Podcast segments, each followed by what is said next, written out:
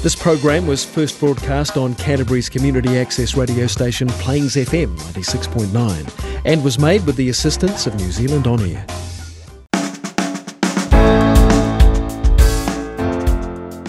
Kia ora and welcome to Garden of Sound. I'm your host Ian Turner. On today's show, Richard Marrett. But before we begin, I'd love for you to subscribe to Garden of Sound. Subscribing means you'll get every episode hot off the press and you'll be supporting local music too. It's as easy as heading to garden of sound dot n z and clicking on the subscribe button.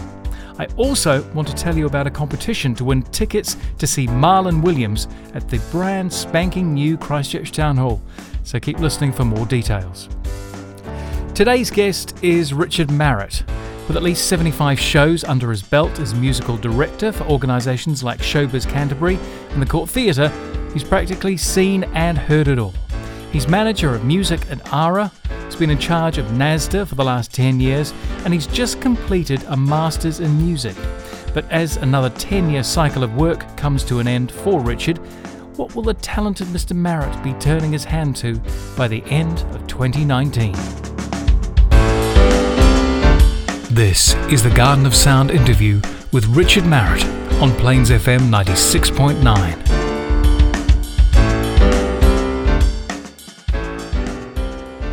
Richard, I want to I want to ask you first off, uh, what's your first musical memory ever?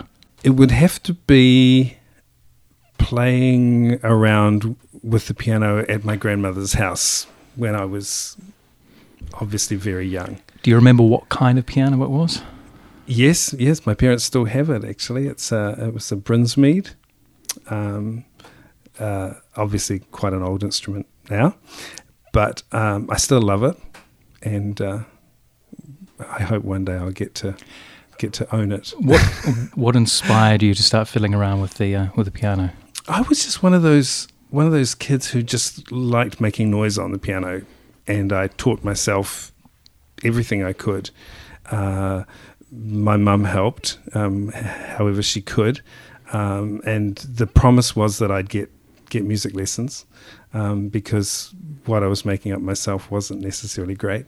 But um, uh, I always had a thing for, for pop music, whatever was popular at the time. So obviously in those days when you went and learned the piano, you had to go and, to a regime of, of, of classical training. Um, and I don't think I started that till I was about ten. So what sort of pop songs were you trying to, to figure out on the piano? Well, it was it was the era of, you know, Elton John and Billy Joel and, and you know, the great, great rock pianists, so pop pianists. So that that that was sort of the the thing of the day. Um, I was also, as a young person, I was also quite involved in local church music, um, uh, contemporary Christian kind of stuff. So um, I ended up, you know, with a, a massive uh, repertoire of hundreds of songs because that that weekly habit of, of having to go to church and, and, and playing with the band actually started a lot of things for me, I think. Did that lead to accompanying folks sort of on the on the side? Was that a big Yeah, yeah. Big thing? I mean, it, it's... Um, It's all the playing by ear, learning to read chord charts, transposing, all those kinds of skills that musicians need. Um, I met them quite early. Uh, you say your mother helped uh, as much as she, she could. Uh, was your, your father musical? No, no. In fact, there's very little music in any of my extended family. E- even my own kids are not particularly interested in being musicians. So, um, yeah, I'm, I'm a throwback to something we don't understand. Okay, so we talk about formal musical e- education. You talk about going through these sort of like the rigorous classical um, study and so on and, and picking up pop. Were there any other instruments along the way? When I got to high school, uh, I was disappointed to find that it wasn't really the done thing to have pianists in, in orchestras. So I thought I'd better learn something that I just could participate. So uh, I had a high school music teacher who was quite an inspiration to me. Um, she used to buy instruments, learn them herself, and then pass them on to her students. And so uh, she uh, got me started on clarinet, which was my attempt to join the orchestral fraternity, and I wasn't very good at it. But um, I played until till the end of university, yeah. What was the name of that teacher? Uh, her name was Ruth Osborne. Is she still with us? Yes, she lives in Masterton at the moment. Where did you go to high school? It was in Levin at Waipahu College, uh, which was quite a new school at the time. Um, music wasn't particularly strong, uh, but uh, my friend and I, Andrew Sewell um, is his name, uh, he's a conductor in Michigan, and uh, he and he and I were the two musical kids in the in the department, and and it all kind of revolved around us, and we managed to get a good musical education. Uh, there was a love of pop music there. Was there a thought about putting a band together, perhaps with Andrew?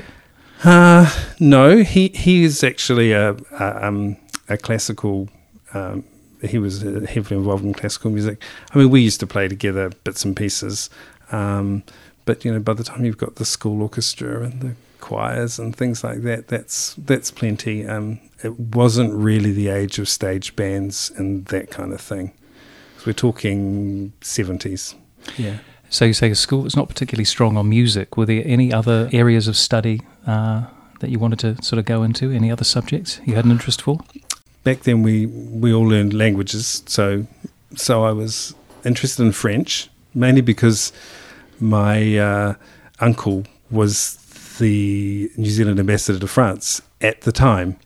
Um, in fact, at the time of the Rainbow Warrior incident, he was in that post. So um, I was always keen to go to France, but I never actually got there.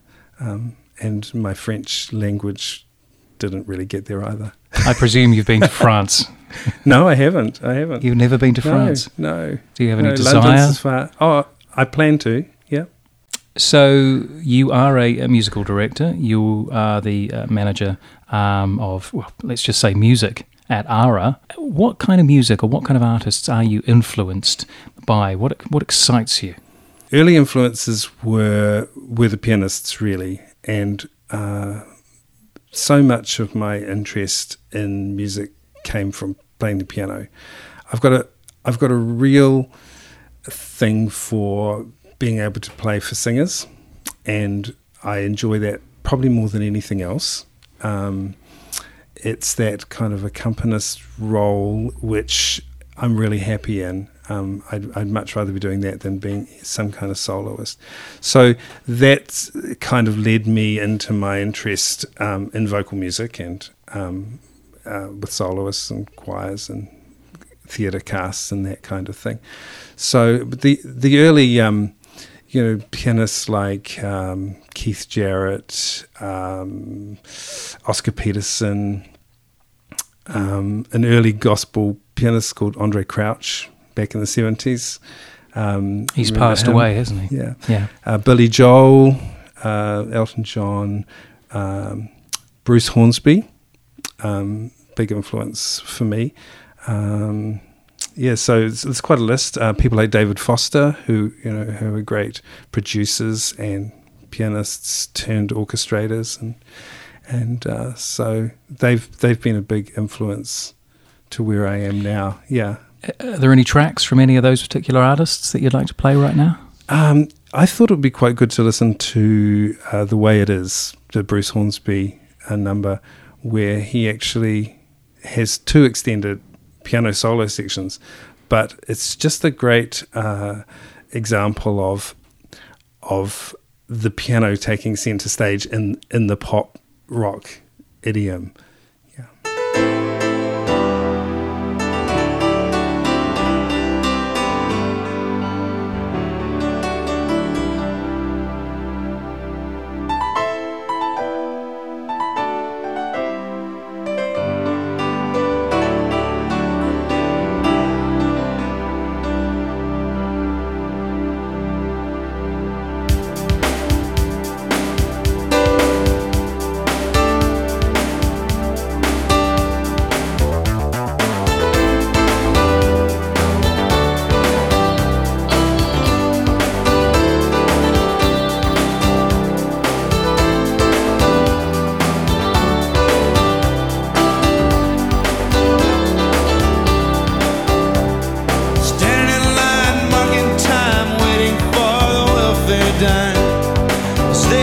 by her jaw. The man in a silk suit hurries by as he catches the poor old lady's eyes. Just for fun he says, get a job. That's just the way it is. Some things will never change. That's just the way it is. Ah, but don't you believe them?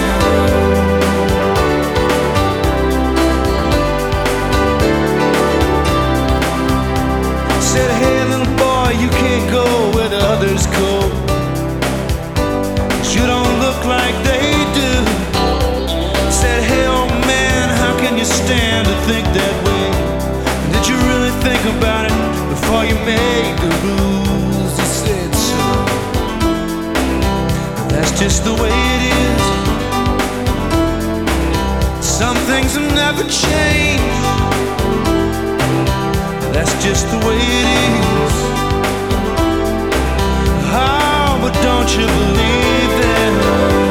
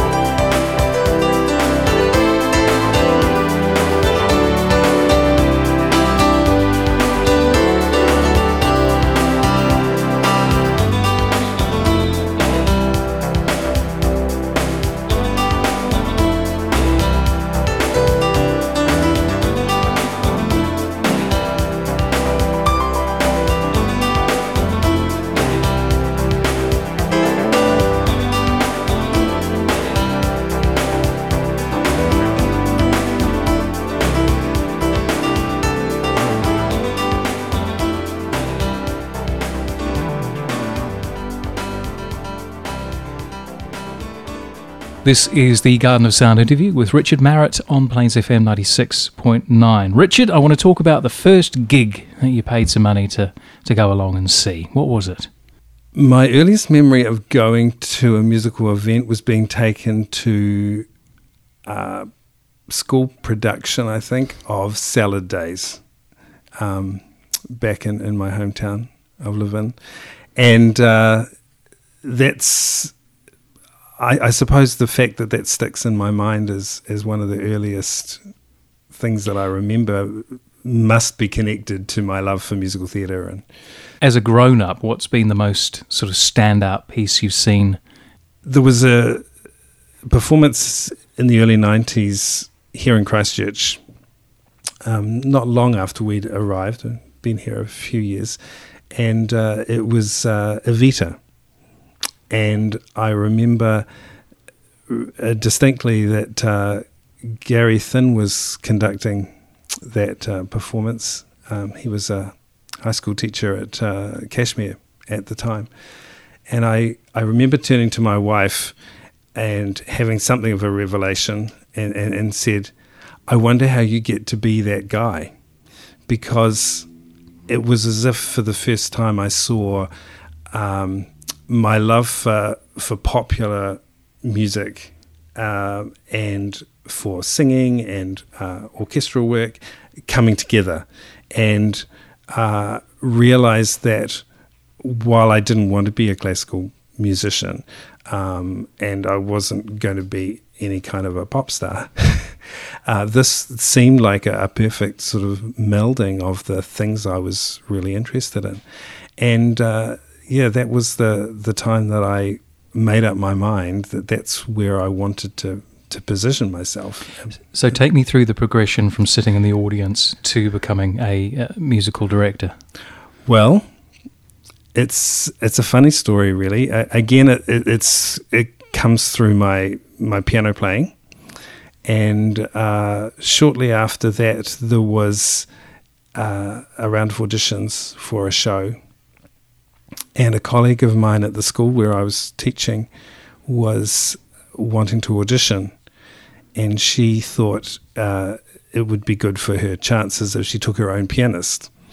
So uh, we turned up and played this uh, audition. And um, unfortunately for, for my friend, uh, she didn't get the role. But they did ring me up afterwards and said, um, we'd like you to play in the pit for, for the show. Just from that performance? Yes, yes. Uh, apparently, um, the show was um, Anything Goes, and apparently I played in the sort of way that people might want to dance when you're in rehearsal, I don't know. But there was something about that, um, and that was my sort of introduction to being a repetiteur and playing, playing uh, rehearsals. Um I just love the process of of being part of all of that. And, uh, yeah, it, it, it came very shortly after that that moment sitting in Evita where, where I thought, this is what I'd like to do. And so after a few years of playing playing piano for the shows, um, it seemed a natural progression. And one day someone said, would you would you be the musical director for a show? What show was that? The first show... I actually turned down a couple of shows because I didn't think they were quite the right ones for me. So um, I think the first, my first one was Mame uh, for St Joseph's Light Operatic. And then I um, went on and did The King and I, and then I th- started for um, Christchurch Operatic as it was then, and their West End to Broadway series, and um, um, I've done, I think, some seventy-five seasons of various shows since that day. That is that is amazing. Uh, which show would you say is the most sort of out of your comfort zone that you have taken a leading role? Funnily enough, um, I'd have to say Priscilla, which was only a year or, or so ago. Um, that we did it, um, I, I didn't think that was me. I didn't think I would enjoy that. Uh, I was so wrong because I had the best time. And in fact, as an experience of piano conductor playing playing and, and leading the show, um, it, it rates up there as one of the all-time highlights, just just because the music's so great and um, it's just fun to do, you know. So from the performer's point of view and from the, the player's point of view, um, the conductor's point of view, it's it's just a party every night, and it's it's great fun. Are you completely responsible for picking all your bands? Yes, I am. I don't. Um, um, I mean, I have a roster of people who I trust, um, but also the, there's a lot of variety within. Within the music theatre canon, you'll find um, you need different musicians for different shows. And um, I've become relatively adept at sort of picking those qualities up in, in musicians and, and knowing which shows they'd be best for. Uh, so, uh, so it's not always the same people who play, depends on the show. And generally, how do you go about finding sort of new people to add to the roster? I I keep my eyes my eyes and ears open. Um, a lot of young people will say they're interested, especially with my work here at ARA, you know, they'll express an interest. And so I make sure I create opportunities for them to come and sit in the pit to see what the experience is like, to get an idea of the skills that they're going to need, um, and then try and facilitate them working for people where they can get that experience. Um, and I'll always grant an audition for someone who asks for one. So, yeah. You talked about the enjoyable experience of Priscilla. Any shows that really haven't gone that well for you? I think the, the most risky things are the shows where you're part of the creation of the show and you're part of the creative team. And so uh, for the most part, I, I get to work on on material that's been refined and stood the test of time and, and all that. And I love that. In fact, that's um, working with other people's material is always my preference. Um, but I have been involved at various stages in the in the development of a number of musicals.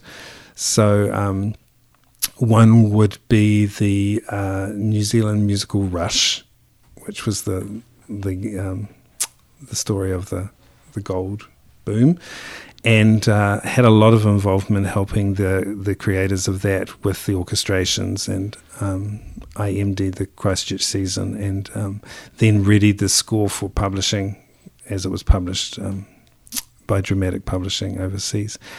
And uh, that's always a difficult, difficult process, um, being part of, of the performance of something that you've created. And and, uh, uh, and another uh, experience that was similarly difficult um, but rewarding in a lot of ways was the involvement with the Once Were Warriors project.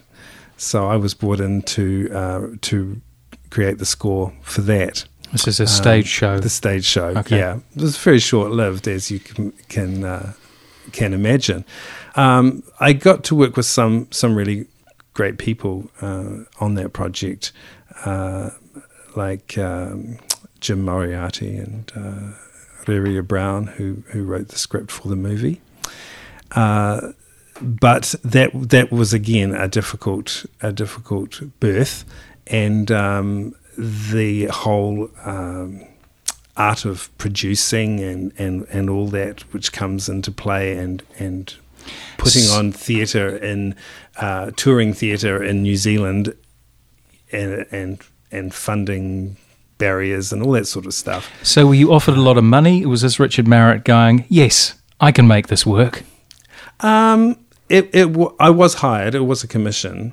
Um, I was actually hired for another project, and then the producer at the time asked me if I would move on to that project. So, yeah, yeah. I w- I w- no one gets a lot of money in this game, uh, but uh, as I say, it, it was an interesting uh, concept to have a go at. Mm. Going back to young young Richard and Levin, is there anything that sort of like happened over the years that you go, oh, I wish I hadn't have done that? What advice would you give maybe to young Richard to, to stay away from? I would work harder at my formal piano lessons. I used to play by ear so confidently that that was, you know, the quickest route to a result was was a straight line, and so if I could pick it up that way, I would do it. So I don't think I made the most of the the formal training that I had, and um, once I got into theatre, found myself needing to be a really competent reader. Then I had a lot of ground to make up um, from that. So that's my advice to young musicians. No matter what instrument they play, find a reason to have to read. Um, because once it becomes your, a profession, no one no one wants to pay for your time to learn something. They expect you to be able to just to do it. And uh, that's what I expect of people who, who work with me. So, um, yeah. I think it's time for some music. Have you got a favourite track, something that you sort of kept with you across the years, something you keep coming back to that gives you great joy? The the piece I've chosen here is actually Revel and uh, the pavan on the death of a princess, which uh, is the most gorgeous piece of melodic um, piano playing. Uh, this I arranged for my wedding some time ago, and uh, it was also um, a feature of when I was at, at university. We were taught orchestration by the great David Farquhar, and uh, he it used to be via music that had been written for piano and then later orchestrated, and we would we would learn from that that sort of metamorphosis. And um, so this is the piano version of that that piece.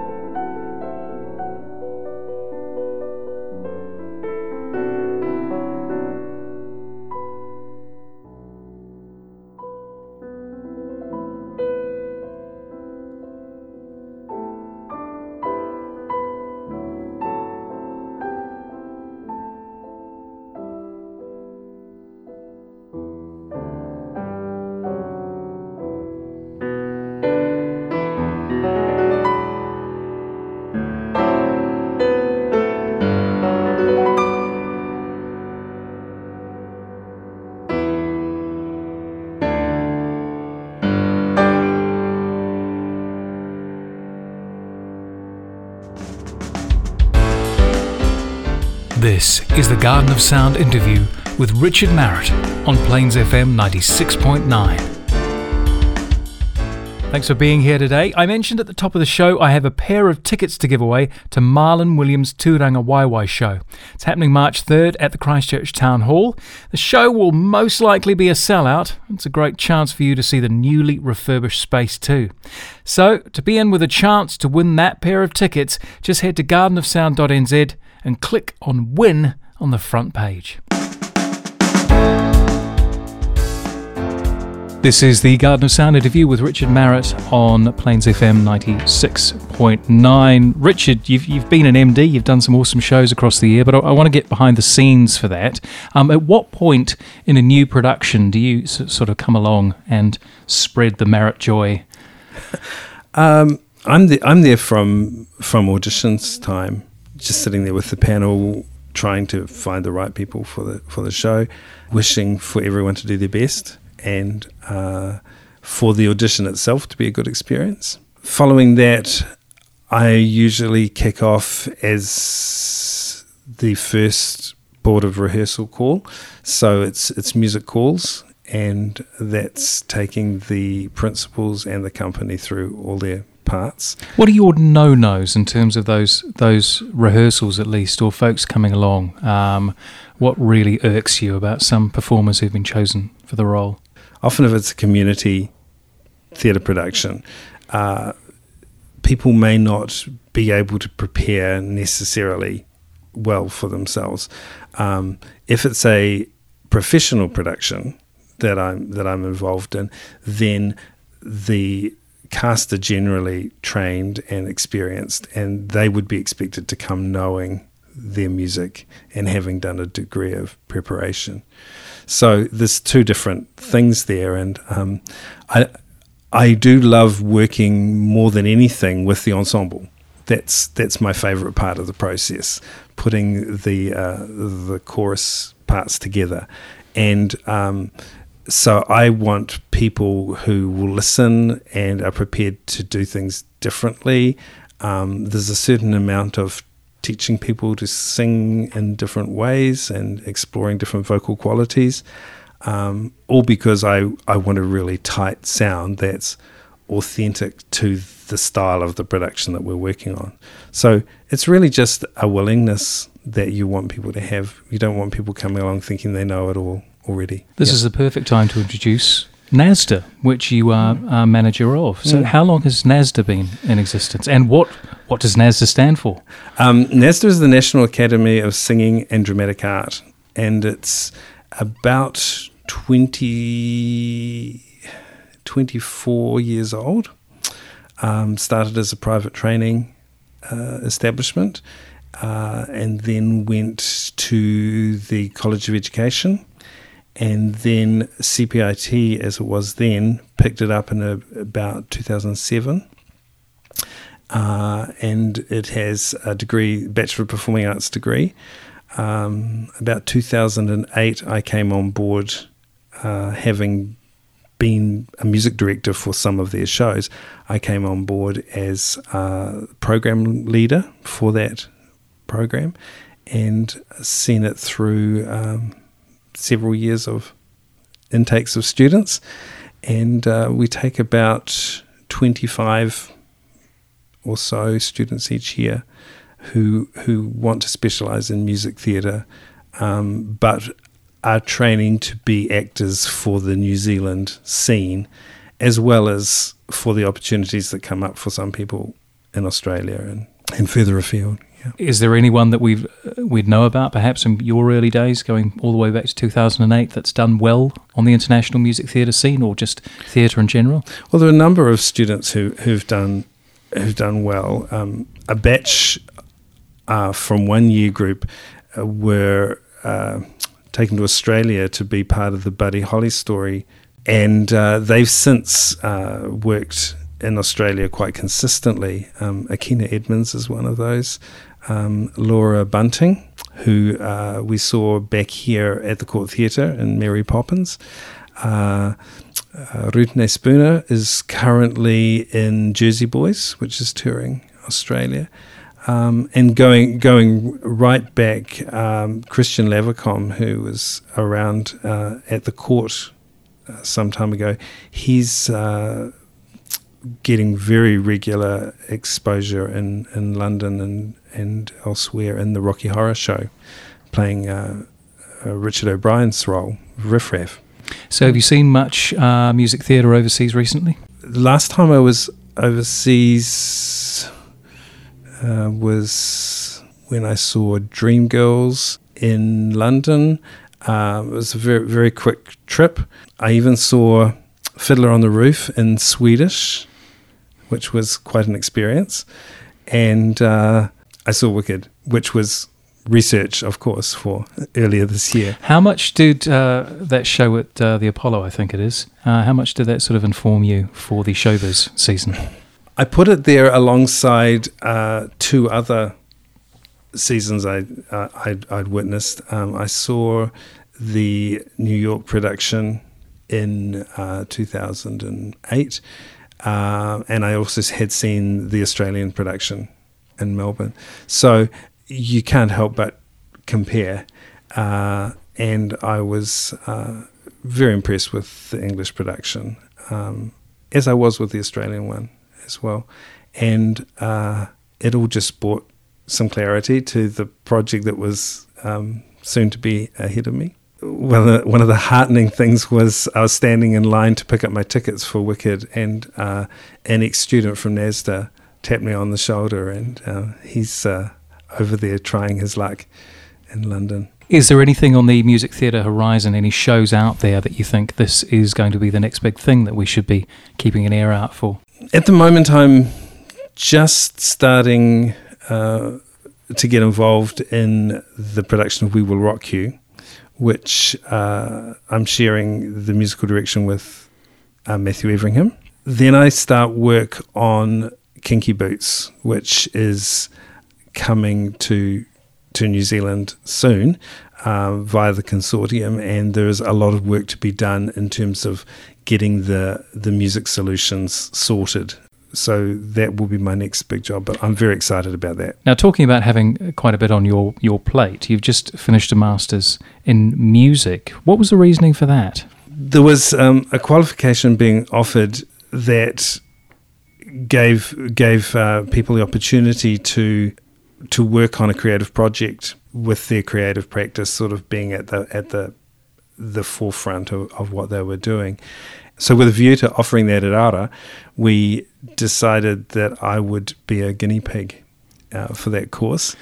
And uh, so I started on a, a project which was to create a suite of, of arrangements, uh, full orchestral and choral arrangements for a friend of mine who's a Broadway artist, uh, Liz Calloway.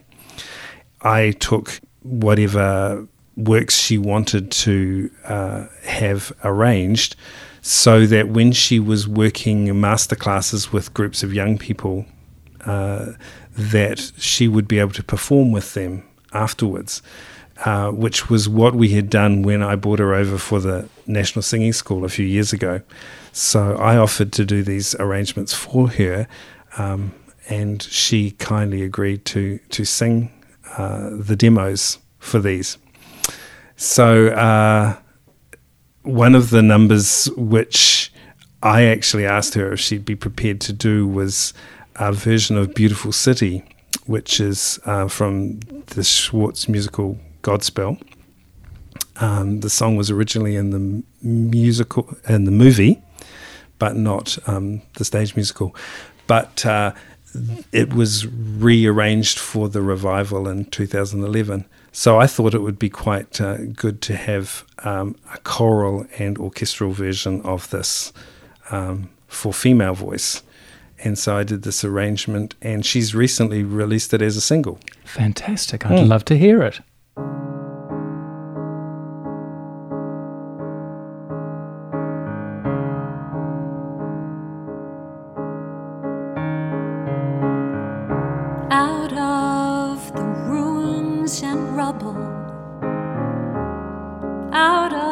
Smoke out of our night.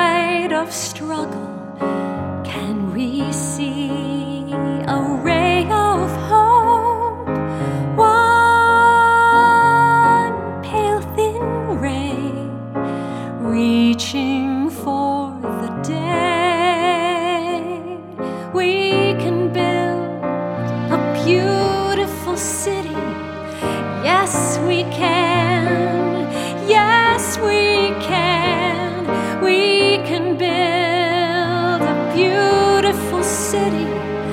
Not a city of angels, but we can build a city.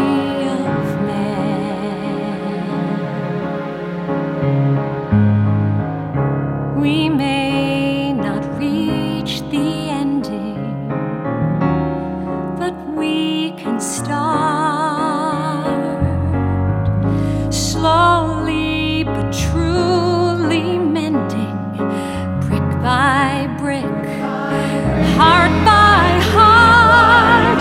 Now, maybe now, we start learning how.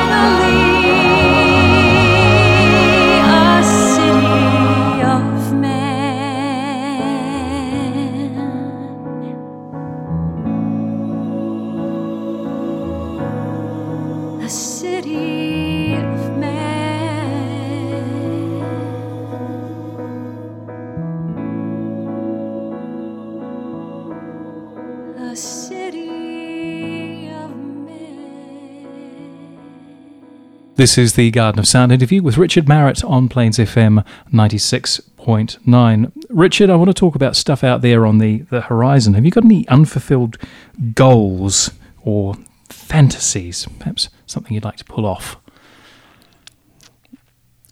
Well, ironically, um, I, I took a, a one-year sabbatical to, to do the master's project uh, with Liz Calloway, and uh, uh, I had always said that at some point I would take some time out, and if I ever had a sabbatical, I'd actually use that time to go and learn to be a jazz pianist, uh, because even though I'm, you know, very involved with music and play a lot of piano, I- I've never considered myself a, a jazz musician, uh, and I'd really like to do all the unlearning and relearning that has to happen to, to make that happen. So, is there a risk in doing that? Well, when I say that, it, it, it's physical things. It, it's it's kind of habitual things. Um, um, there there is so much new to learn about about voicings and and, and, and just the um, the muscle memory of the way the way one plays.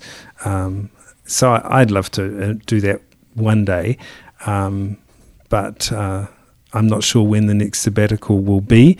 Um, I'm about to uh, go back into a freelance existence in, in the um, time to come, as, as my time at uh, ARA has has come to an end. And uh, so maybe maybe that will be part of of that plan. Let's talk about Christchurch, because it's been your hometown for, for quite a while. Uh, what do you sort of see on the horizon, or what would you like to see musically? I'd love there'd be more opportunities for musicians to play live.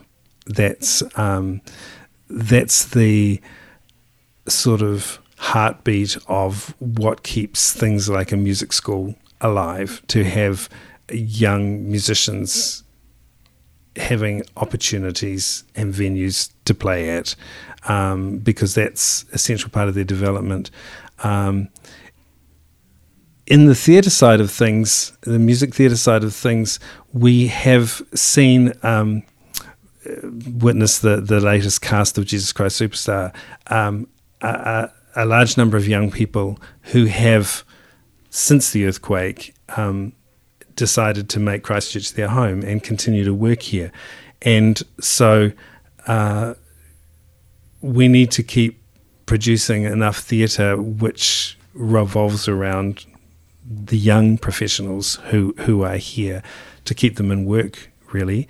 And um, as we've seen with that stellar season that's just, just finishing at the Court, it's uh, been tremendous work that they've been able to share with us. And um, while many of them will need to go overseas and go away to to get those opportunities which um, they're, they're capable of, of fulfilling, um, it would be good to have have more happening that that they can be involved in. Thank you very much for being on the show, Richard. It's been wonderful to uh, to see you again after after many years. Yes. Is there a track that you'd like to take us out with today? I would love to play the probably the most played track in my in my collection, which would be um, Keith Jarrett's Con Concert, the first part. Um, these are improvisations.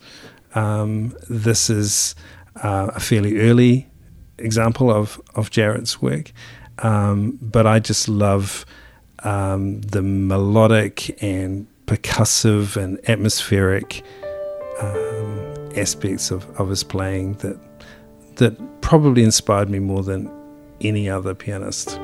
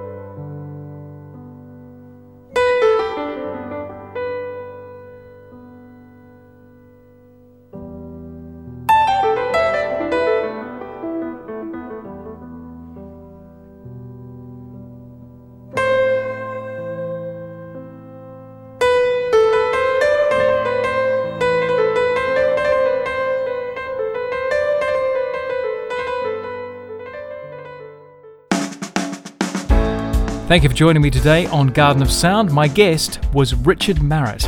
You can find out more about the wonderfully talented Mister Marrett when you visit the Garden of Sound website. That's garden of sound dot n z.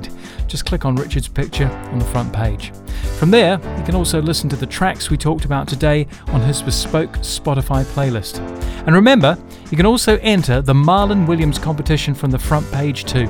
It's your chance to win a pair of tickets to see Marlon on his Tūranga Waiwai tour that comes through Christchurch on the third of March. I'm Ian Turner. Thanks for joining me today on the show. I hope you've enjoyed yourself. I'd love to have you back same time next week for Garden of Sound. Haere rā.